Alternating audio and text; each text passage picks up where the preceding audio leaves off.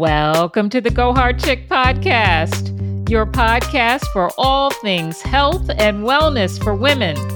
This is your host, Crystal Holmes, and it is my mission to inspire and empower women to overcome stress and prioritize their inner healing for improved energy, health, and confidence. Our focus here at the Go Hard Chick podcast is on the eight pillars of wellness which we believe provides a holistic approach to achieving a healthier and more fulfilling life.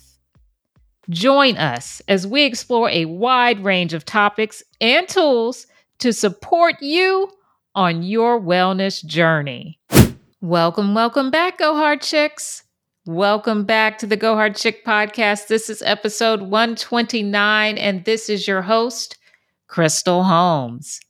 Today, we are tackling a topic that impacts millions of homes across the United States. We are talking about mold. Joining us is Brandon Faust, a mold detection and remediation expert who sheds the light on the significance of addressing mold issues. Go Hard Chicks, did you know that according to the Environmental Protection Agency, mold is present in about 50% of the homes in the United States.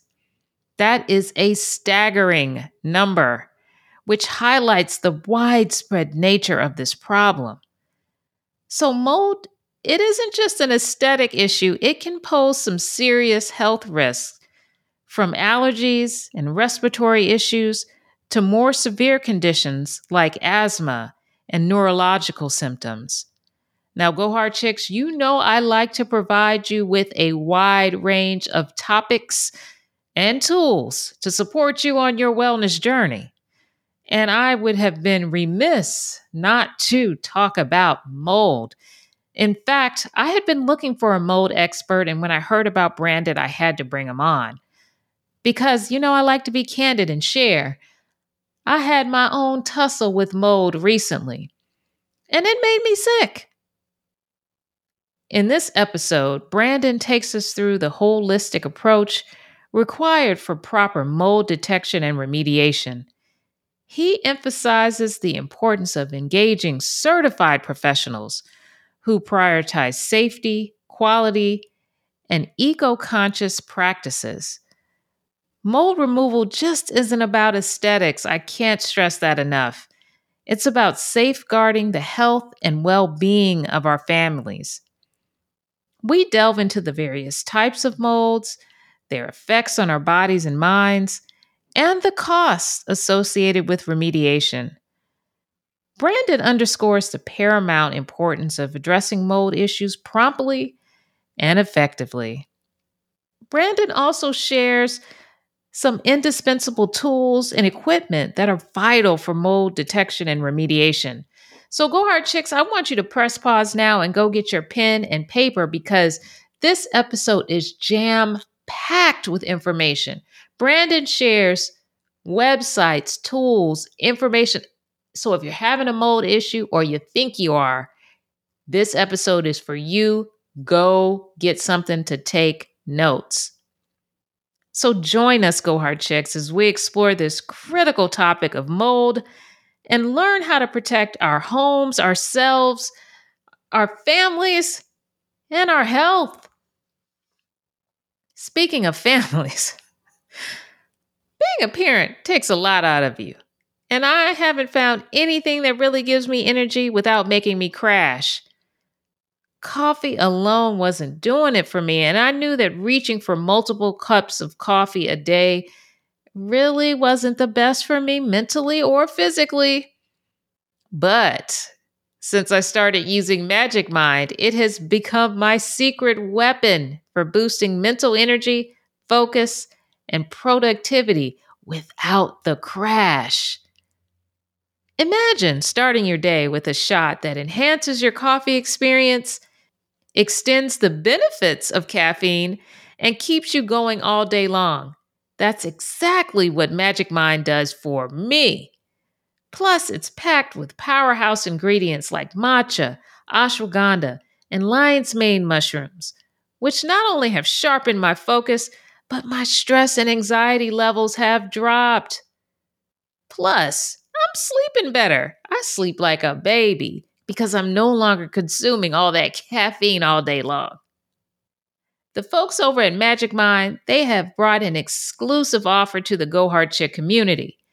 Just head over to magicmind.com backslash go hard and use code GoHard20 to get up to 56% off your first subscription. Okay, if you don't want to subscribe, get a one time purchase, but still use my code GoHard20 and get that 20% off. If you're having trouble being 100% some days, like me, I would really encourage you to try it out. Magic Mind is one of the few companies with a 100% money back guarantee. No questions asked. So there's really no risk. If you don't like it, they'll refund you. So what do you have to lose, Go Hard Chicks? Visit magicmind.com backslash go hard and use code GoHard20 to get up to 56% off your first subscription, or just use GoHard20 for your one time purchase and get 20% off. Check out the show notes for the link and unleash your natural, healthy flow state with Magic Mind. Now, without further ado, let's jump into this week's episode. We're talking mold with Brandon Faust.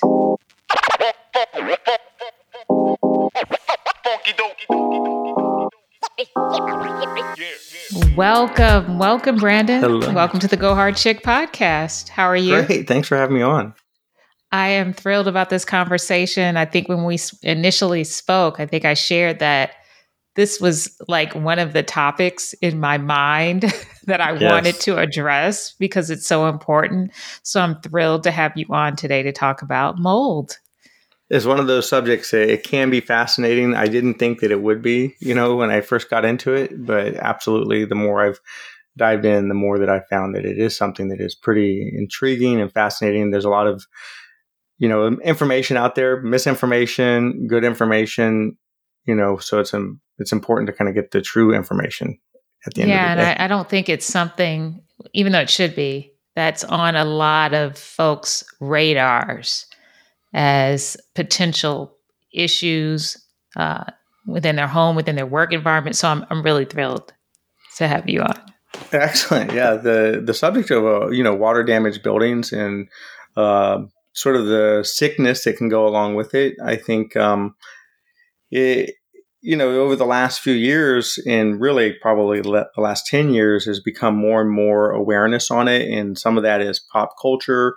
Uh, I don't know if you saw the the Netflix series um, The Last of Us. It Yes. talks about like fungus growing inside of us and the whole concept of you know mold and its toxins and then there's other shows that it's been on everybody's heard of um, black mold right and that it can obviously be pretty terrifying that that concept but it's not just you know black mold there's white mold there's you know brown mold there's green mold there's orange mold there's and some people are like oh pink mold but actually pink mold tends to be bacterial Wow. so yeah, yeah. Okay. So there's a there's one of these things that you know um, once you delve in, uh, it can add a lot of you know clarity and shed some light on something that can be scary, or it can also be one of those things that people think it's you know a scam and that it's really uh, not something to be concerned about. And I think that Okay. it's pretty much you want to be in the middle on it because okay. it is something that you should be aware of. It does cause issues,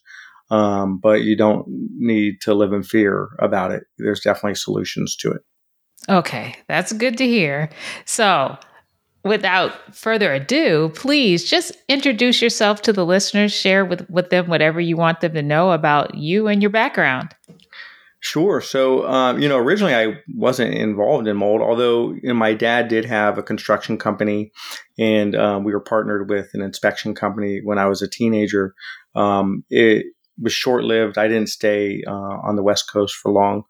And, um, you know, I basically, when I was doing that particular type of work, I, didn't, I wasn't involved in that for very long. So I got into mold when we moved to Tampa and um, a buddy of mine basically approached me on getting involved with his mold company. Initially, I said I'm I'm not interested because I felt it was a, a step down, and you know I had been doing um, a lot of like marketing and sales, and I worked for mainly like um, white collar type work, you know. And uh, the concept of being a mold guy was not necessarily something that you know I kind of dreamt of all my life. so I then, get it. yeah, yeah. So you know, and I also had, um, believe it or not, I was on the other extreme. You know, in terms of kind of down and dirty, where I was also doing a lot of photography as well, and kind of doing a lot of portraits and you know so there's this beautiful aspect of life, and then there's this really nasty aspect of life, which I was like, I don't think I want to go there. But um, you know, he said, look, there's equity involved if you if you come on board, and um, my wife was pregnant at the time, so it was our first our first child, and I thought, well, uh, I should probably plan for the future. Maybe I should do this. You know, I think that uh, the financial demands are going to be higher than what a photographer, you know, but honestly, I was also doing sales too, sales and marketing. So I probably could have gotten by. But I really liked the idea of a company that was going to be my own, you know, that I would have ownership in. So I said, let's do it. And then I started the certification and the training and started learning all of this stuff about mold. And I was like, okay, this is pretty fascinating. The impact there's a because I really enjoy helping people and making a difference. And there was an aspect of helping people with their indoor air quality that I did like. You know, that seemed appealing. So um, a month after my son was born, he actually started waking up really congested, almost like he was having an asthma attack. And um, my wife wanted to take him to the emergency room and I, I said, look, it could be environmental. Let me just take a look around. And I started, you know, checking things out, moving things. And sure enough, we moved this one shelving system and there was, you know, four square feet of mold in the back of this shelving system. And it was in the same room that the uh, air handler was located. So it was taking that moldy, contaminated air and then blowing it throughout the rest of the house.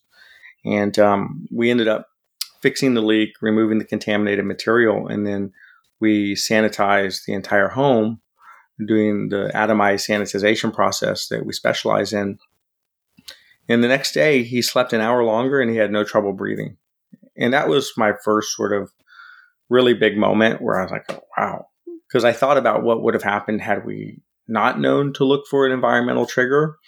And the doctors wouldn't have known. They wouldn't have known what was going on in the house. They wouldn't have known what was bringing this about and the amount of testing and blood draw and you know who knows what would have occurred and i felt like it probably would have been fairly traumatizing for him so when i thought about that i got a lot more thorough in my initial walkthroughs that i was doing in people's homes and you know looking and really trying to find the actual source and the culprit behind the their air quality issues you know so wow and so look, yeah, I'm ahead. sorry, I didn't mean to interrupt. No, go ahead. Now, your son started having the problems with congestion, but had your wife or, or yourself had you all experienced? Anything? Not at that time, no. And that's the thing okay. that's all, a little bit mysterious about it is it you know it, mold's going to impact us differently, right? Everybody's immune system is different.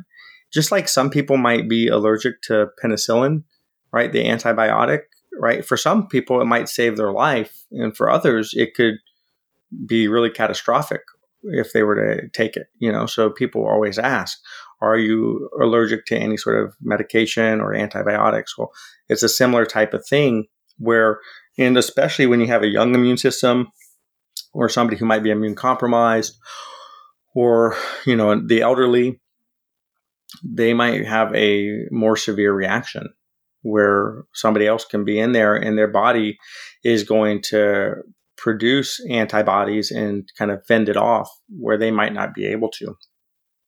And believe it or not, there's a certain percentage of the population, about 25% of them, they, they have a particular uh, genetic deficiency where they do not detox the, the same level. It takes a lot longer for their body to detox.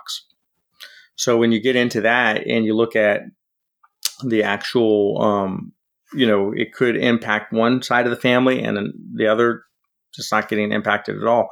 So one in four, one in five could be really suffering, and everybody else is okay. So at that point in time, eh, everybody else was fine. But in 2019, I got sick from mold, and my wife and kids were totally okay, and it was just me. But there's another factor where I was also going into moldy homes, you know, every day and, you know, I was starting to feel fatigued and I was getting fevers and I had this pain in my chest that was like undeniable. It was not going away.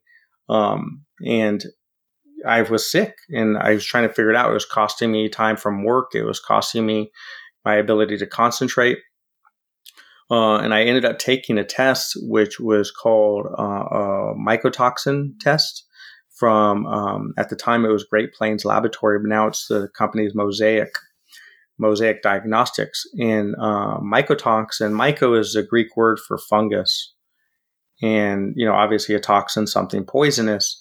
So the fungus poison is tested by a urine sample. And I did this sample, sent it in, and it basically I came back super high on five different mycotoxins, and one of them was not just high; it was like off the charts. Like high was five to fifty, and I was at one thousand two hundred and fifteen. So I was like mm. super toxic, and um, I chalked it up to going into other people's homes, and then six months later, my air conditioning overflowed and I was removing the continuous flooring. We had a luxury vinyl plank, and um, it was continuous. So I was getting rid of all of it, and then I popped the baseboard in my master bedroom, and there was a toxic mold called chaetomium behind the baseboard, and then I decided to you know remove the material because with that particular type of mold, that's what you're supposed to do. And as I go two feet up, well, on the backside, there's two feet high of another mold called Aspergillus penicillium. So I had to go four feet up because you want to go to basically a foot to two feet past any visible mold. So it was in basically three fourths of my master bedroom. And the thing that was ironic is that I had even done an air sample in my master bedroom and I had popped a baseboard on the other side of the room. And the air sample came back clean. The baseboard was clean. There was no visible signs. There was no smell. But there it was, like lurking behind my walls and releasing the gas that was poisoning me. And within three weeks of finding it, removing it, cleaning it up, sanitizing the whole house, all my symptoms went away. So this is scary because you it's, know it's I think pretty intense, right? Yeah, a lot of people think they're going to see it or they're going to smell it. Um, well, well, let me ask you this: How yeah. big of a problem is mold in homes and environments? Like, is there are there any percentages studies like how many homes are yeah it's about 50% it's about 50% right now and i think that depending on where you're located it's going to be higher right? Because if you're in an area that is arid or more dry your chances of there being a situation are lower because the environment will pull water out of the materials mm-hmm. faster right? Because and there's science at, at play in regards to the speed of dry out that takes place based on the climate and based on the temperature and the amount of water droplets in the air compared to the amount of moisture in the contents. But if you're in a humid climate, like we are here in Tampa Bay, where we're literally a peninsula on a peninsula, we're surrounded by water, and we have these torrential rains that take place. The humidity is like 70% on average year round, it's hard to dry out a structure. So the longer it stays wet, the higher the chance of there being mold because it's never going to fully dry out. So, you know, and that's the same for like Houston, you know, down in Louisiana, you know, these places that are on the Gulf that are close to the water where it tends to be pretty humid. Obviously, if you have listeners that are in the tropics, the difference is that here in the states we have certain rules and regulations now in terms of you know energy efficiency. So the building envelopes are tighter, and you know, the material that we're building with, it, it's cheaper than it used to be. We're using like drywall instead of plaster now. You know, and there's things like that, not to mention there is other factors that could actually speed up the growth of mold, you know, in terms of technology that exists today. And what I mean by that is there was a study done by a scientist where, due to the electromagnetic uh, frequencies and the wavelengths, it tends to agitate mold. And when mold is agitated or it's attacked or it feels threatened, it grows faster and it puts out more of the toxic substance about 600 times faster. So when you get into what's in our homes in terms of Wi-Fi, electronics, and things like that, it also might be leading to the rapid growth of mold or it being more toxic. So so there there is that factor, but then when you get into the energy efficiency, which is definitely a real thing, no question about it, the the building envelope tends to be tighter. So it's kind of similar to if there is colonized mold in your home, and that's when most people think mold, they think colonized mold. It's what they can see, it's visual, it's growing. Well, if you have that, and maybe if it's hidden, but it's in a tight building envelope, it's very similar to a car, you know, not an electric car, but obviously a gas powered vehicle. It's going to release carbon monoxide. That's just part of what it does, right? So now you say, take that same car and you put it in a garage and you close it up and if there's people or pants or plants or pets in that garage, it's not good for them because they're breathing in all this carbon monoxide. And in actual fact, it can be very poisonous for them. So it's similar where if you do have colonized mold in your home and it's a large enough quantity, it can release a toxic substance that is poisonous and it's in a building envelope where it's just recirculate. It's just recycling you know so so yes in my case it was these two different molds battling it out and molds get territorial believe it or not so it feels another mold encroaching on its territory and it will start producing more of the the mycotoxin so i thought i was in a safe zone and in actual fact i was in a biological warfare zone right and that's kind of the thing that you know you go well how do we know right? To your point, can't see it, can't smell it. How do we know? How many buildings have it?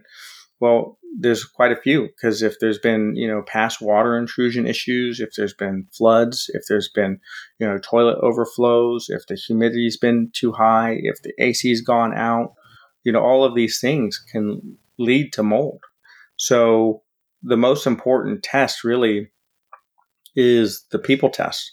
Or is a person or are there people or one person in that home or in that building that is feeling like intoxicated or feeling sick or having sort of these mysterious symptoms like headaches, joint aches, respiratory issues, rashes, uh, chronic cough. Um, you know, these are the types of things that people talk about fatigue. Or how about if they go into the home um, brain fog that's another one uh, even sometimes depression there's things like that where they don't understand why in that particular space they feel sick but then if they go on vacation and they're in a different environment all of a sudden a lot of those symptoms go away so it's really important to kind of be in tune to how how you're feeling and also know the history of that home, know the history of have there been you know past water intrusion events, have there been um, are you seeing little signs, maybe like mildew, where for a lot of people they think oh mildew it's not that big a deal, but mildew is a euphemism for mold in many cases, right? Oh, it's just a little bit of mildew. But let's say you have luggage or shoes or a purse and it's starting to grow stuff on it, well, that's a sure sign that the airborne levels are probably high versus the right. It's a um, yeah, it's one of those types of things where I did not know seeing, that. yeah. Hmm. So, do you recommend? I know you mentioned if you're someone is sick or not feeling well, would you recommend even if you're not feeling well to periodically have your home tested? So testing is an interesting subject because it can be expensive, right? Yeah. And um, especially you're calling somebody out who's a specialist. They're running samples. The samples get submitted to the lab. The lab has to uh, develop them. But there are more economical ways of doing it, right? Like there's a company called Immunolytics um, that does petri dishes, and that's going to be a more economical route. There's also real time labs. Um, they do environmental and they also do physical, where you can do like a dust test. It's called an ERMI test, which is Environmental Relative Moldiness Index, I believe is what it stands for. And, you know, you can take that and take some of the dust from the house and it can tell you if those levels are elevated. And then they kind of, um, a lot of it is going to be like reading Greek when you first look at it, and you're going to kind of be like, what am I looking at here? So you might want to, you know, hire somebody to be a consultant, but that's probably going to be cheaper than, you know, uh, somebody coming out and taking a bunch of samples. There's also, uh, which I, I, like to refer to it, the cutest way of doing mold testing, which is a mold sniffing dog, you know, and they can come out and, you know, similar to like, you know, they can obviously test for drugs or sniff for d- drugs, bombs, you know, hard drives, whatever. Well, they get trained to sniff and smell for mold. Where on for us, we're just not able. We're not that sensitive, but they tend to be more um, accurate. And then they're about ninety percent accurate, where the air samples are probably about uh, thirty uh, percent accurate, which is kind of scary because uh, the the air samples are usually testing you know, a certain space for a certain amount of time. So you may or may not have stuff floating around at that point in time. It may or may not be sporulating. It could be a heavy spore, so it immediately is going to the ground, you know, depending on the type of mold. So now that's not to say that you shouldn't do air samples because that is data, and if it comes back hot, then you definitely know you have an issue if it's elevated. But then you also really need to find somebody who's a straight shooter who's going to decipher it for you. And I really recommend having somebody who is doing the testing be different than the person who's doing the remediation project. And the reason I say that, I just had a friend of mine contact me who knew that I was a specialist in this particular subject. So she reached out to me from the from Orange County in California and she got this whole report and protocol that was basically recommending that the um, bathroom get removed, the kitchen get removed, because there was sampling that came back that showed that there was certain species of mold in her home. So I was expecting to see these numbers that were severely elevated, but then when I looked at the report, I was like, these are great numbers. These are not this is not something that you should be removing your bathroom or your kitchen for. So you got to watch for people that are going to basically take advantage of the lack of knowledge or awareness that is out there because there are certain there are certain molds that are more toxic than others and there are certain molds that are indicative of water damage and others that are naturally occurring in the environment and there's a bunch of different factors at play.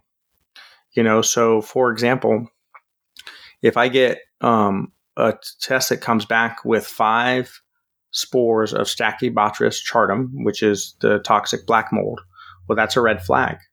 Whereas if I get a report that comes back with 500 cladosporium, I might raise an eyebrow. I might be like, okay, that's a little bit more than what should be there. Cladosporium is kind of naturally occurring. It can come in. It's not as toxic, although there's a toxic aspect to it. You know, or same thing with Aspergillus penicillium. You know, if it's at 200, is that concerning or not? Well, most people have no idea. To me, I look at that and I go, that's a great level for that particular type of spore. Now, what if it's at 5,000 on that particular spore inside and it's 10,000 outside. Well, some people will go, well, look, there's more outside than there is inside. But I go, 5,000 on PennAsp, that can cause headaches, joint aches, respiratory issues. That's something that should be handled. We should definitely treat that or we should address that. So it's a matter of having somebody who's knowledgeable kind of translate those um, results and be able to give you direction based on that, based on kind of what type, how much compared to outside, you know, what are the different factors. So that's why having somebody who is independent and not going to benefit from doing the job be the one to do the testing. And the person who's doing the job simply based on you know they have judgment once they're there and once they're seeing stuff then yes they should make sure that they take care of it. But realistically, you just got to make sure, just like anything else, that you're dealing with people with a moral compass who really do have your best interest at heart and are not trying to take advantage of a situation where there may be a lack of knowledge. So let me ask you I have so many questions. Okay. Your friend that's in, I think you said LA. Right. When you saw these numbers and you said that that they weren't too high, what does that mean for her? That she doesn't need a complete tear down of her kitchen, for example? Absolutely not.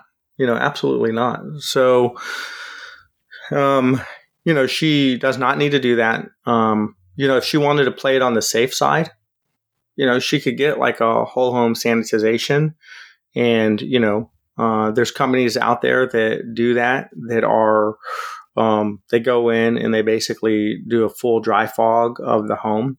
They run it through the ducts, you know, and it's a non toxic product. And that's the pure maintenance network. You know, they do that. So they do like a demolition free mold remediation. So that would be playing it kind of on the safe side. Now, with that said, um, I there's a lot of that technology that I like and I respect and I think it's fantastic, but it's also one slice of the pie. You know, so I would never take, you know, for example, I was in a home yesterday where the lady had a slow leak and she pulled out her dishwasher and it's covered in black mold, you know, and um, goes behind her cabinets. Now, would I come in and just do a dry fog in that scenario? Absolutely not. Right. Like all right. of that material is coming out. That's contaminated material. And, um, you know, you also, am I going to fog the place afterwards? Yes, of course, at the tail end. After I've built containment, I've done the, you know, air control, there's negative air, the bad air is getting blown out of the house, you know, filtration for bringing in good air. Um, we're going to have precision demolition. We're going to remove all of that stuff, properly bag it up, um, get it out of the house, do a full micro cleaning on the space, you know, like with a special vacuum that removes very tiny particles. Um, do like um, a wipe down with a microfiber rag, and then we're going to end up cleaning the ducts and then sanitizing the house. Why? Well, she's got three kids. You know, it's a toxic mold. It's been there for a long time. You know, mold is not just the spores, it's the gas that it releases. The air samples don't even show the gas. The air samples are just showing the spores. That's a spore trap. So when but you just need to extrapolate like if it's that amount of mold there's zero question that it's going to release a toxic substance so it's almost like a chemical cleanup at that point in time so no, the fogging would not be sufficient. But you know, in a case where there's a small amount of spores and they're wanting to play it on the safe side, then yes, they could get somebody to come in and do, you know, whole home sanitization. You know, doing okay. like a dry fog. Now you you mentioned like some of the symptoms that folks may may experience. Um, I think you said brain fog, headaches, and the like. What other things or what signs could there be of mold? Maybe not physical symptoms that someone in the home might be suffering from, but something else that might tip you off that you may have a mold problem. I mean, look, there was a article in Psychology Today um, from 2017 where the lady was um, a psychiatrist that was taking a bit more of a holistic approach to a lot of these symptoms.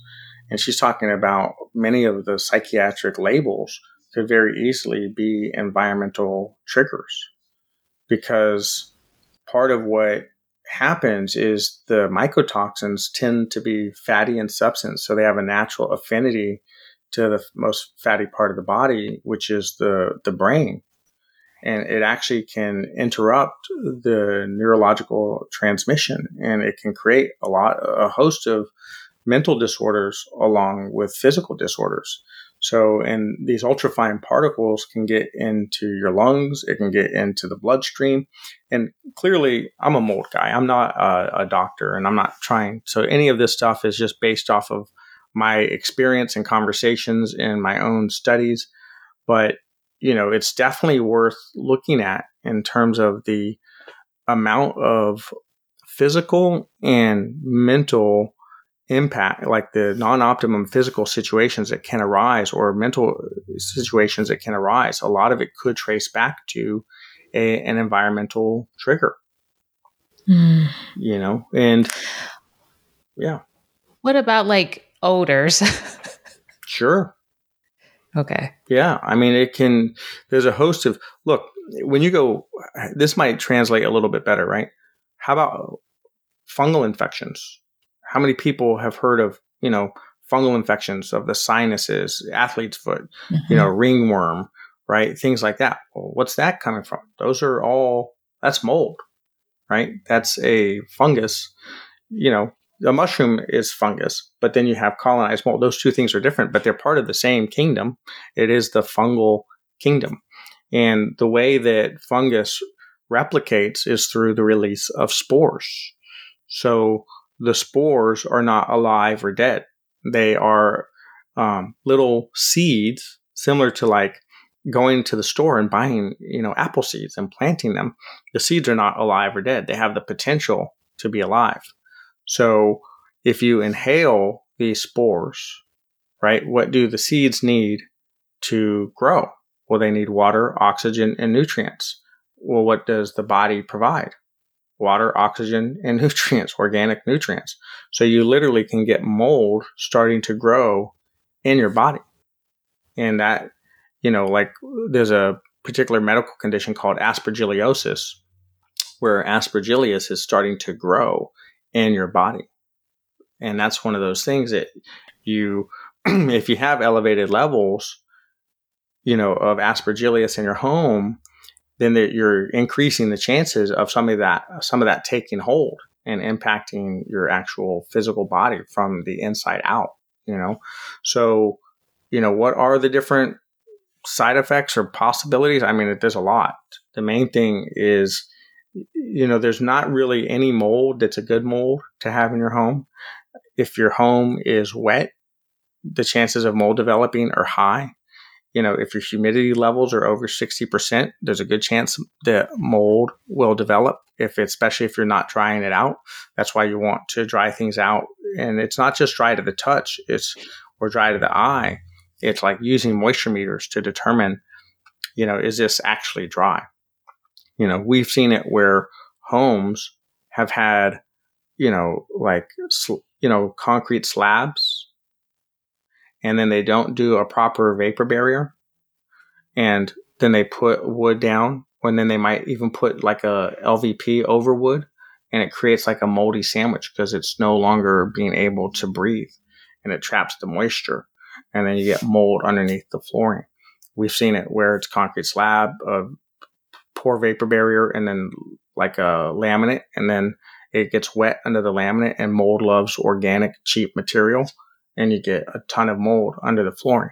So there's a lot of different possibilities in terms of the way that mold can develop. But at the simplest stage, if you want to keep your home mold free, you want your home as clean and dry as possible. Now, just so I'm clear and the listeners are clear, if they if they think if someone thinks they have a mold issue, what types of methods of detection should they be looking for? Like, are they better or they're worse? Like you mentioned, air tests might not be that great. What should they look for? So it really does depend on, of course, and budget di- dictates a lot, Right. right? So, and there's also um, the the level of potential pain, if you will. So, Meaning symptoms this- and that kind of pain.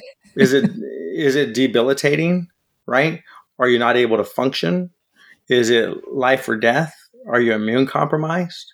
Is it you have to find, you know, you have you've gone to a let's say functional medicine doctor or integrative medicine doctor, and they've done physical testing and they've told you, look, you have mold. It's either in your home or your work. Well, I work from home. Well, then it's definitely in your home, right? It's in your body. So you need to find it. And how, you know, are you spending a huge amount of money on this medical handling? And the medical handling is going to go nowhere if you're going back to an environmentally toxic home. So at that point in time, you do not want to just rely on some petri dishes that you get from immunolytics. hmm You know, so then you have to look at look, there's low tier, mid tier, top tier. There are certain inspection companies that are charging pretty large amounts of money because they're doing a very thorough series of tests, right? They're ta- they're doing air samples, they're doing direct samples, they're doing bacterial samples, they're doing VOC sampling, they're doing um, an ERMI sample, like the Environmental Relative Moldiness Index test. This is a super sensitive test. So they may have seven or eight different types of tests that they're doing to really de- develop an indoor air quality profile on your home. They're going into your attic, they're going into your crawl space, they're doing cavity samples. They're, you know, there's no stone left unturned. They're really doing a deep dive. It might be two people in your home for six hours, seven hours, eight hours. That's going to be a very pricey inspection. Okay. Then you might have mid tier, which is usually acceptable for most, where it's somebody who's has experience, they know what to look for, they have flashlights, they have potentially a borescope, they're looking into your ducts, they're looking into the AC unit, they're looking they're you know looking into cavities, you know, like with the borescope. They're going into maybe they're going into the crawl space, they're poking their head in their attic, but you're looking at maybe two hours versus two people for six to eight hours. Uh, they're doing air samples, they're doing direct samples on anything that may be suspicious, and then they're sending it to a lab, and then they're writing a report and what's called a protocol, which is the step by step handling to make that home safe and healthy again. So that's going to, you know, that could range anywhere from 500 to 800, you know, for an inspection like that you know, then there's the low tier, which is really kind of like a home inspector that sort of tacks on a couple mold samples, you know, part of their service. Or you might have an inspector that really doesn't know what they're doing and they're just going in there and kind of putting a couple pumps in different rooms and saying, yeah, you're good, which unfortunately leads to a false peace of mind if they come back saying, oh, yeah, you're good uh, when they didn't really look. They did not put on their detective hat. And that's to me, I think, the most crucial element of all is knowing where to look and having the tools to look in the right places. And they should be looking at any place where there is moisture. Okay. Do you have any tips if someone suspects that the issue is their place of employment? I mean, I can imagine some some folks are not. You tell that to your boss, they're not going to want to pay to have the building inspected for mold. Any tips on how to deal with that? Yeah. Yeah, that's a tough one. Uh, that is a tough one. Um, the first thing is just kind of knowing that looking, because a lot of times you can look and you can see, look, there's dark spots on the vents. That's not good. That type of mold is usually cladosporium, and it is a mold that does produce a mycotoxin that can lead to headaches, respiratory issues, and skin rashes, and all kinds of stuff. Right. Um, it's also how about if there's a, been a moisture or water intrusion issue, and there's um, you know, stuff growing on the wall, right? Not good.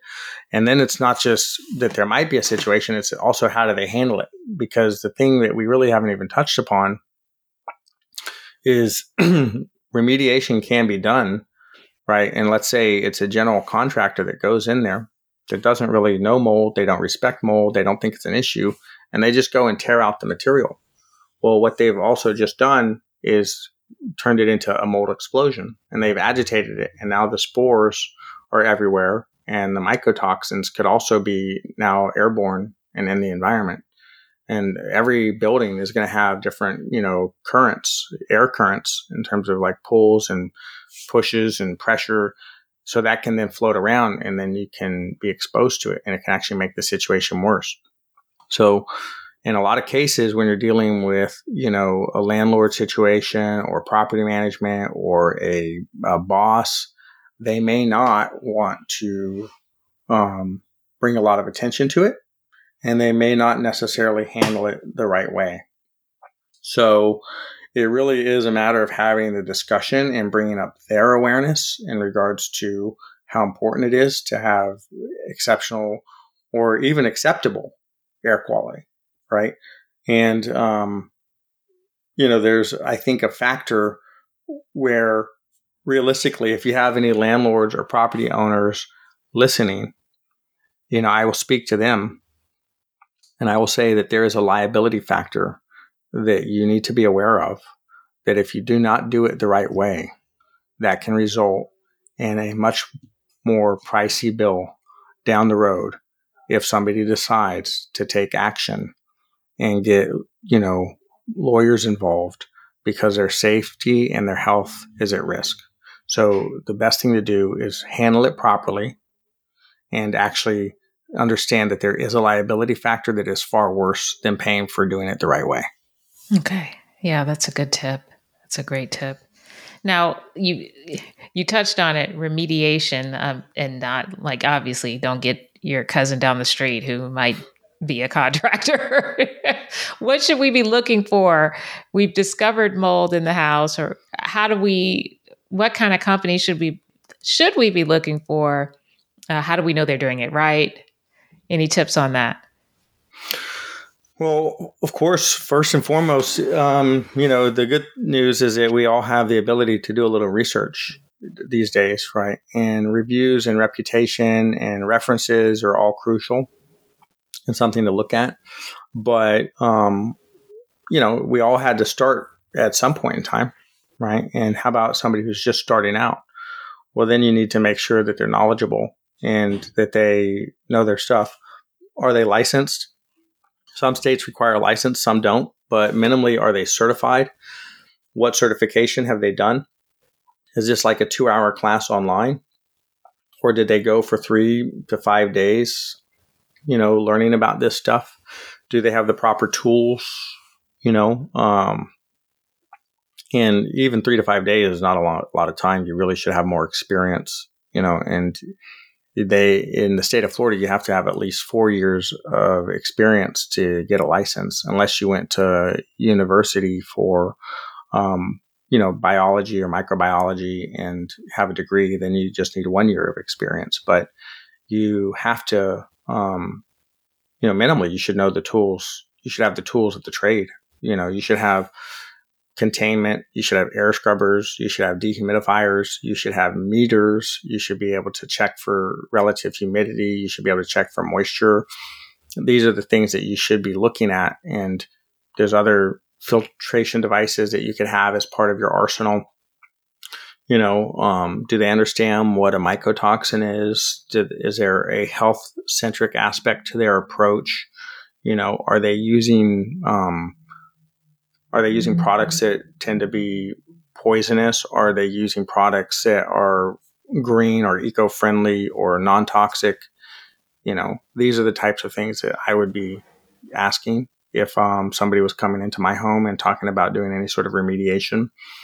But I think that if you're starting to kind of get the sense that they don't know what they're talking about, then they probably don't. And, you know, you might want to find somebody else that um, does. Now, the other aspect of it is they may talk a good game, but then they're not delivering at the, and that's where I would say, hey, we're going to put this on pause. If you see that they're not putting up proper containment, if they are not putting down like floor protection, they're not respecting your home, they're not really looking at those things, then it might be time to pause that project. Yeah. Now you, you know? mentioned, I think a lot of people are um, scared of the cost. Mm-hmm. I mean, if I'm being frank, what and I know you're in Florida, but just so folks have an idea. Look, the the cost is a thing. It it's not cheap to do it right. Mm-hmm. Uh, when you kind of go into all the expenses that go along with it, you know, of course you can get like, um, you know, a dad and his son, you know, they are been doing it for a long time, and they might have a better price than you know, let's say a larger operation. Um, but you also have to you know, I don't know if you've ever seen those kind of like diagrams where it's like speed, price, quality, and it's like pick pick two because you're not getting three, right? It's if you want it done fast and you want it to be a good quality, you're going to need to pay a better price, right? A higher price. So it's kind of similar where the dad and his son may not be that responsive. They may kind of have a waiting list of four weeks because their price is better, but they're not able to get to all the jobs. So they might have a waiting list. And mold is not one of those things where you really want to be on a waiting list. You want to, once you know there's a situation, want to handle it sooner than later. So, but if you kind of go into like, well, what goes into a project? Well, there's equipment, there's maintenance of the equipment, there's um, the licensing, there's the classes that you have to take. There's the insurance, there's the workers' comp, the general liability. There's all of these things that go into if you're doing it right. And if they're not willing to play by the rules on that stuff, why would they play by the rules on the other stuff? So usually, if they're a good business and they're doing things per the book, by the book, then they're going to have more expenses. So a remediation project could be anywhere from three grand to 30 grand, depending on the size of it. You know, um, there's been projects that have been ma- massive projects where the entire home, imagine if you get a home that's infested, that's sat and it's fully contaminated and it was wet and it sat for six months and mold is literally on every wall, on every ceiling, on every item. So, what would you pay for a full demo project on a home? What would be the price tag for just demolition? You're not p- talking about equipment. You're not talking about people that are, you know, it's in a hazardous industry. So the price tag can be pretty, pretty high, you know, once you look at it from that perspective. So, um, I guess it really kind of just depends on the scope of, and what I would recommend usually is look, get three quotes. And you, you may not want to go with the lowest right? But get three quotes to make sure that you're not getting gouged. And also, let's say you have somebody that's better, more knowledgeable, you get a better vibe, they seem more trustworthy, right? But their price is higher. You could always say, look, you know, I got three quotes. I wanted to use your company. I want to use your company, but you're literally coming in 20% higher than the other guys. Is there something that you can do for me on this? And they might be able to think with that, or they may say, look, my prices are my price. But at the end of the day, you know, there's that saying, buy once, cry once, right? Like, you know, like when I was doing photography, a lot of times I would look for different lenses. And because I was on a budget, I might buy the cheaper lens. And then I look at the quality of photograph and I see the distortions and I see that it's not sharp. And I'm like, I can't do anything with this. So now I go and buy the lens that I knew I should have bought in the first place. That was more expensive, but it was the right lens. And now all my shots are crystal clear. So now I had to pay for it twice. Where if I would have just done it with the person that really knew how to do it in the first place, you wouldn't have to get it redone. See, I, I, wish I had spoken to you sooner, Brandon, because we had a we had a mold issue in my home Um, and I, I was having symptoms. I have an autoimmune disease, and I noticed a flare up, and I couldn't figure out what was going on. I, but I had a lot of congestion, constant. Could not get rid of it. I would it would leave me alone for a day or two and come right back, and it just so happened uh, my home office is in our basement it was raining really hard one day. I happened to go to the other side of the basement on a whim. I never go over there, but and I noticed all this water. And long story short, one of our downspouts was leaking and it was forcing water into the walls and into the house. And when, when they came and they removed all of that, it was like, oh, okay, we've got a mold situation back there. Yes. Um, but I couldn't believe. Then I started making the connection that that you know how sick it was making me. Yes. it's a real thing. And, you know, anybody that doubts it, you know, um, I mean, I can tell you that I've not only seen it with my son, went through it myself, but have seen it with thousands of clients and have heard this story so many times. But let's just take a look at a couple things like um, magic mushrooms, right? That's a fungus. What happens if you take magic mushrooms? It's going to have a mental effect on you. Some good, mm-hmm. some bad, right? I'm not recommending it whatsoever. I'm just saying that it's a thing. Uh, how about alcohol? What is that? It's yeast fermentation. If you take too much of it, you're literally drinking like a mycotoxin. a lot of money that goes along with it. Some people like it. Some people they feel bad afterwards. But it, mentally, it can take them in a different place. Um, or how about LSD? I mean, I'm talking about drugs, but LSD comes from ergot, which is a rye mold and a mycotoxin. So that can make you trip and sometimes bad or penicillin right? It some people it can help them. Some people it can do something bad. But if you take all of those examples what are you getting from the examples? It can have a mental and physical impact on you. So if you have these environmental triggers that are releasing these toxins into your environment absolutely it can have an impact on you and most of them are bad you know? So it's important to find out you know? So one of the things that i didn't really touch upon is that there are some economical routes. Like yes you can do your own air sampling. mymolddetective.com you can get air samples and you can get five of them you know five cassettes six cassettes. Do the samples you know? Do the petri dishes. You can get a bunch of them. Hit it on different levels and just see kind of what's going going on and you can start crossing it off the, the list. But if it's showing up, you know, then hey, you're going to probably need to call in a professional.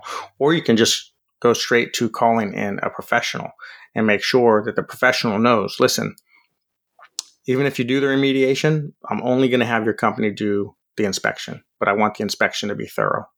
So please, you know, I want to sample every room. I want you to look into every room. I want you to check every place where there's moisture, you know, HVAC included.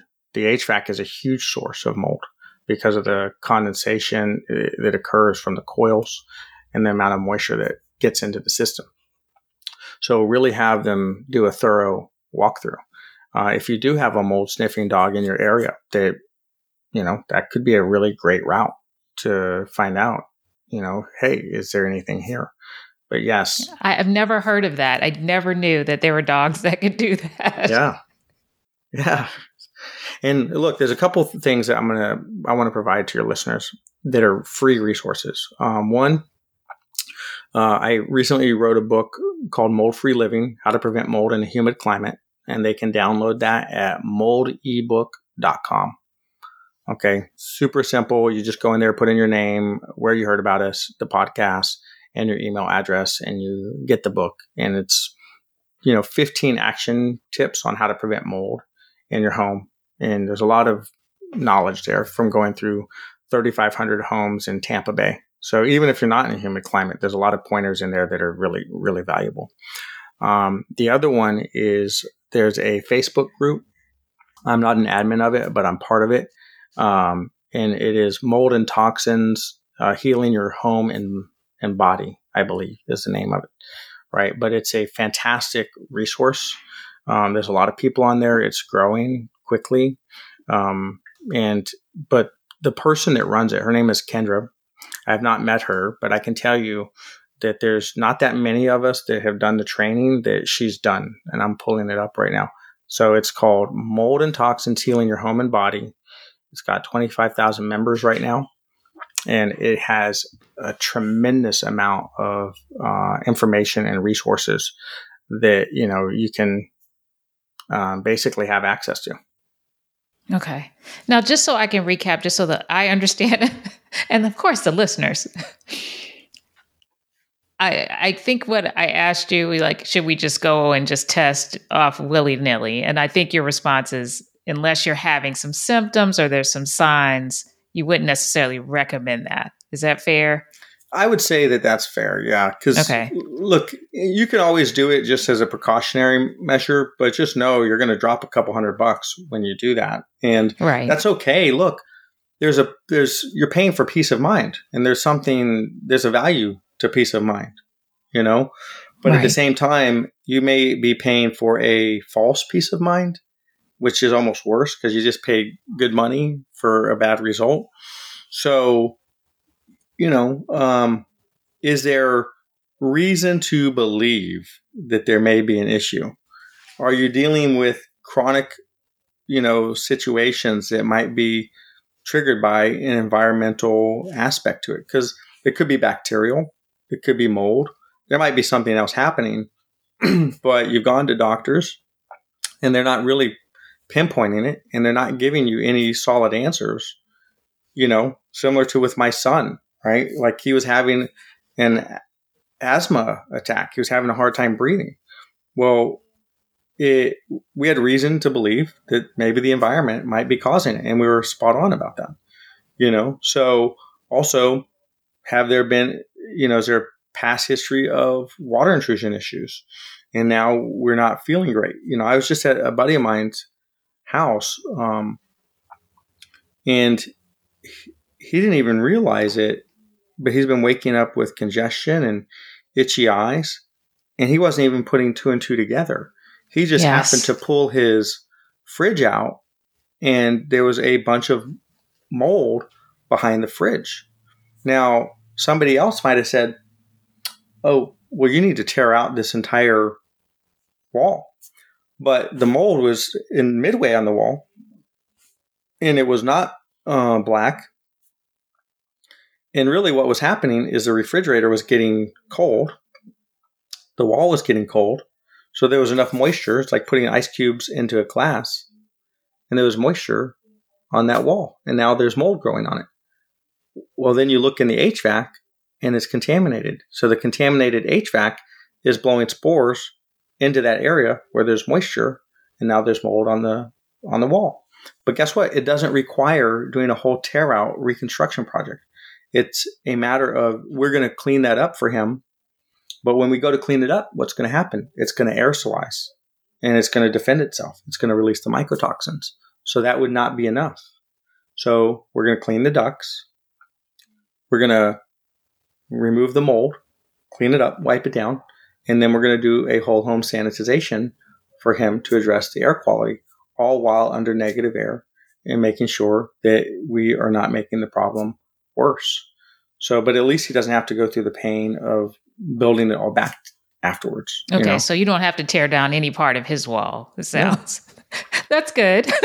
right? So, but but it's also important to have somebody that's going to look out for you and go, look, this is what you do need to do, and this is what you don't need to do, and right. this is how we can handle it without doing a whole reconstruction project on your kitchen.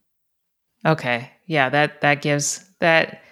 It's not even my kitchen, and I feel like Yes. well, thank you so much, Brandon. Is there anything you wanted to discuss that I didn't ask you about? You know, I, I, just appreciate the fact that you're bringing awareness to this topic. You know, your indoor air quality is such an important aspect of the the life that you live. You know, so when you really look at it, if your your food is contaminated, or your water is contaminated, or your air is contaminated, there's no way that any of those things are at a poor quality and that you are able to live your best quality of life. right? It's just those, you have to have clean food, clean water, clean air. And the fact that you're bringing awareness to this topic, I think, is really important. Yeah, I, and that's the whole goal of this podcast is to bring awareness because, you know, a lot of times if you're not, if it's not on your radar, you're not going to think about it. And mold sometimes is not on everybody's radar and it can make you very sick. That's a fact.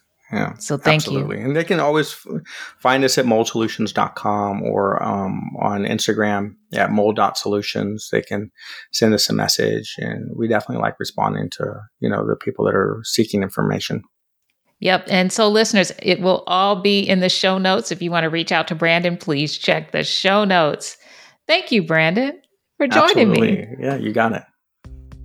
Before we conclude this episode, I want to give a massive shout out to our incredible Go Hard Chick community. Your support fuels my fire, and I am so grateful for each one of you. If you love what you're hearing, share the love. At the heart of this podcast is the belief that we can all live a happier, healthier, and fuller life. So we need the word to get out to as many Go Hard chicks as possible so they too may gain valuable information by being a part of this community. And of course, leave us a rating and review on Apple Podcasts or rate us on Spotify. It really helps. Until next time, Go Hard Chicks, take care.